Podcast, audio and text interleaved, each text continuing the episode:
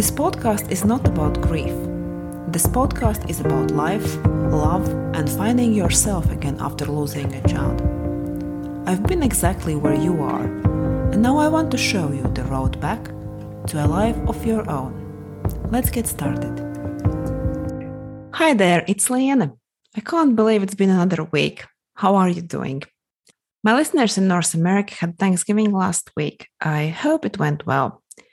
I know some of you were happy to spend time with your extended family, and for some of you, it was a very, very difficult time because it was the first Thanksgiving without your child and you didn't feel like celebrating at all. And that's okay too.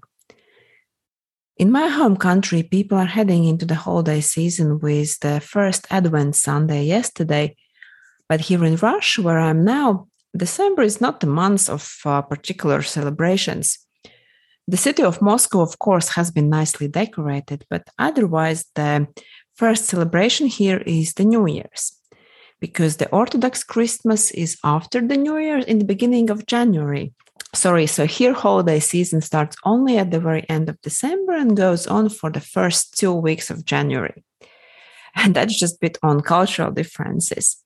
But before I start talking about the power of questions, which is such an amazing topic, I wanted to give shout out to my listeners. I'm so thankful to all of you listening to my podcast, benefiting from it.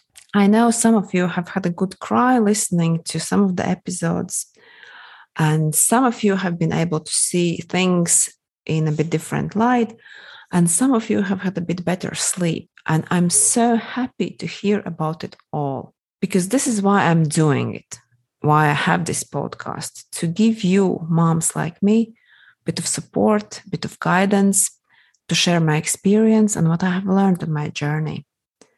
I hope to work with many of you one on one one day, but I won't be able to work with all of you. But I want to help as many moms as I can. That's my mission, my meaning I found after the loss of my beloved Davids. But now let's talk about power of questions we ask ourselves. We constantly ask ourselves questions. Have you noticed? Probably not. I didn't I didn't have a clue. Because so often these questions they disguise themselves as statements we believe are just true. So why is it important to be aware of these questions? Because the type of questions we ask ourselves determine to a large extent how we perceive life. It is scientifically proven that people who ask better questions to themselves are more successful, more happy, and it also applies to grief. Asking better questions leads to better recovery from grief, less probability to develop depression, clinical anxiety, and just less suffering. And isn't that what we all want? So, what kind of questions am I talking about? Let me give you some examples of some unconscious negative ones. In general, questions can be of three types negative, positive, and neutral. But let's uh, talk about negatives. Imagine yourself having a bad day with a lot of negative emotions, just a bad day. So, what are the questions you are asking yourself? These questions usually sound like a, like a heavy sigh after a difficult day, something like that. Why is it happening to me? Why is my life so hard? Why no one understands what I'm going through? What's wrong with me? Why can't I have it together? Why can't I just sleep normally? Does it resonate? Do they sound familiar? At least they did to me when when I first started working with them. Also, in relation to kids, who often ask questions like, why don't they ever listen to me? Why do I have to do it all? And also, in relation to our spouses, we often say things that are actually a question why does he never listen to me? Why doesn't he understand me? And of course, we also have a lot of positive questions going on in our heads, especially towards the people we love. How did I get so lucky to have you? You are, aren't you so cute? And so and so on. But given our brain's natural tendency towards the negativity, uh, most often we have negative questions that just take a lot of our brain space. And what happens in our brain when we ask a question? Every time you ask a question, brain is going to go to work to answer it. It's just a fact. Brain doesn't like unanswered questions. So if there is a question, the brain is going to find answer to it.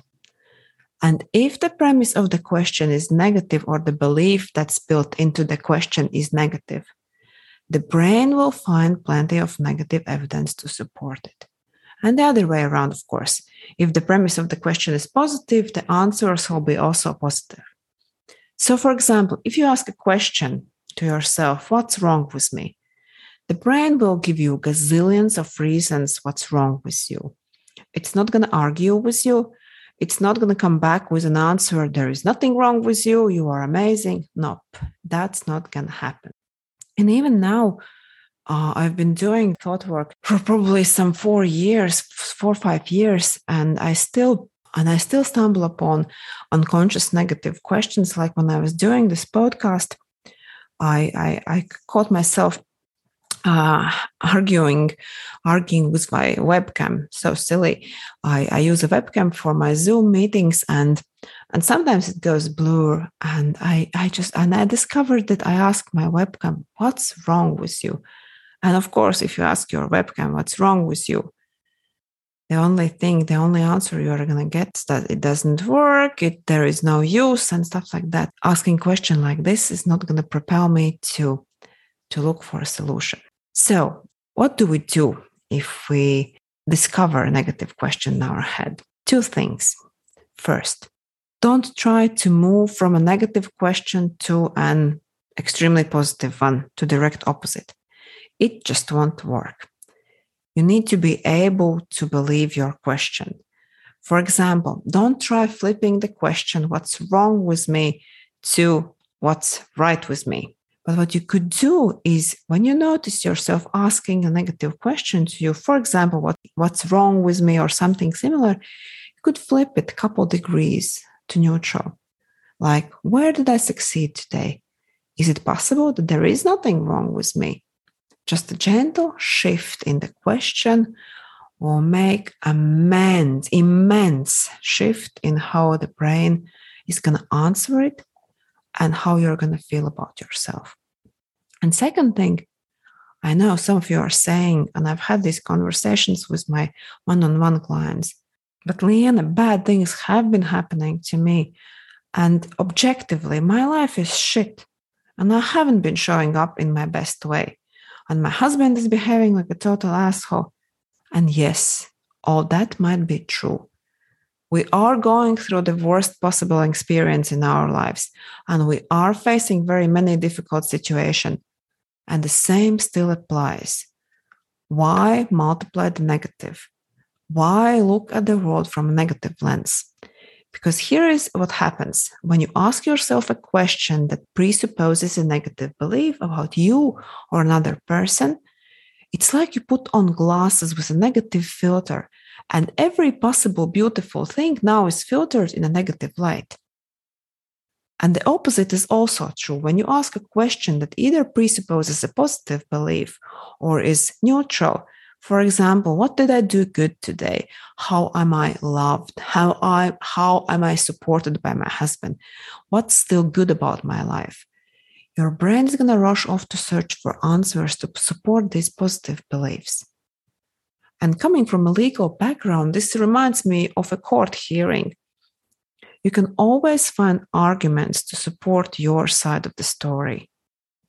You can find arguments to show how someone is guilty, and you can find arguments to show how someone is innocent. And often it's not about the absolute truth, it's about which side is more assertive. And it's true in our lives too. Whichever side we argue for will win. You can persuade yourself and find proof that all good is behind you, or you can persuade yourself that there are still good things out there, that there are still great things out there, that there is meaning, there is future, and more in your life. And none of us knows what the future holds, but we get a choice through which perspective to look at it. That's all for this week. Have a good week filled with powerful questions that propel you forward. Bye.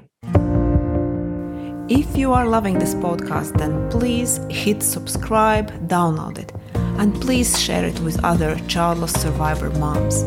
I'm committed to help as many moms as possible to recover and build a life after childless. You can find me here on Instagram, TikTok at Life After a Child Loss, or you can visit my website coachliene.com. That's coach L I E N E.com. And if you'd love to chat, you can sign up for a free coaching call on my website.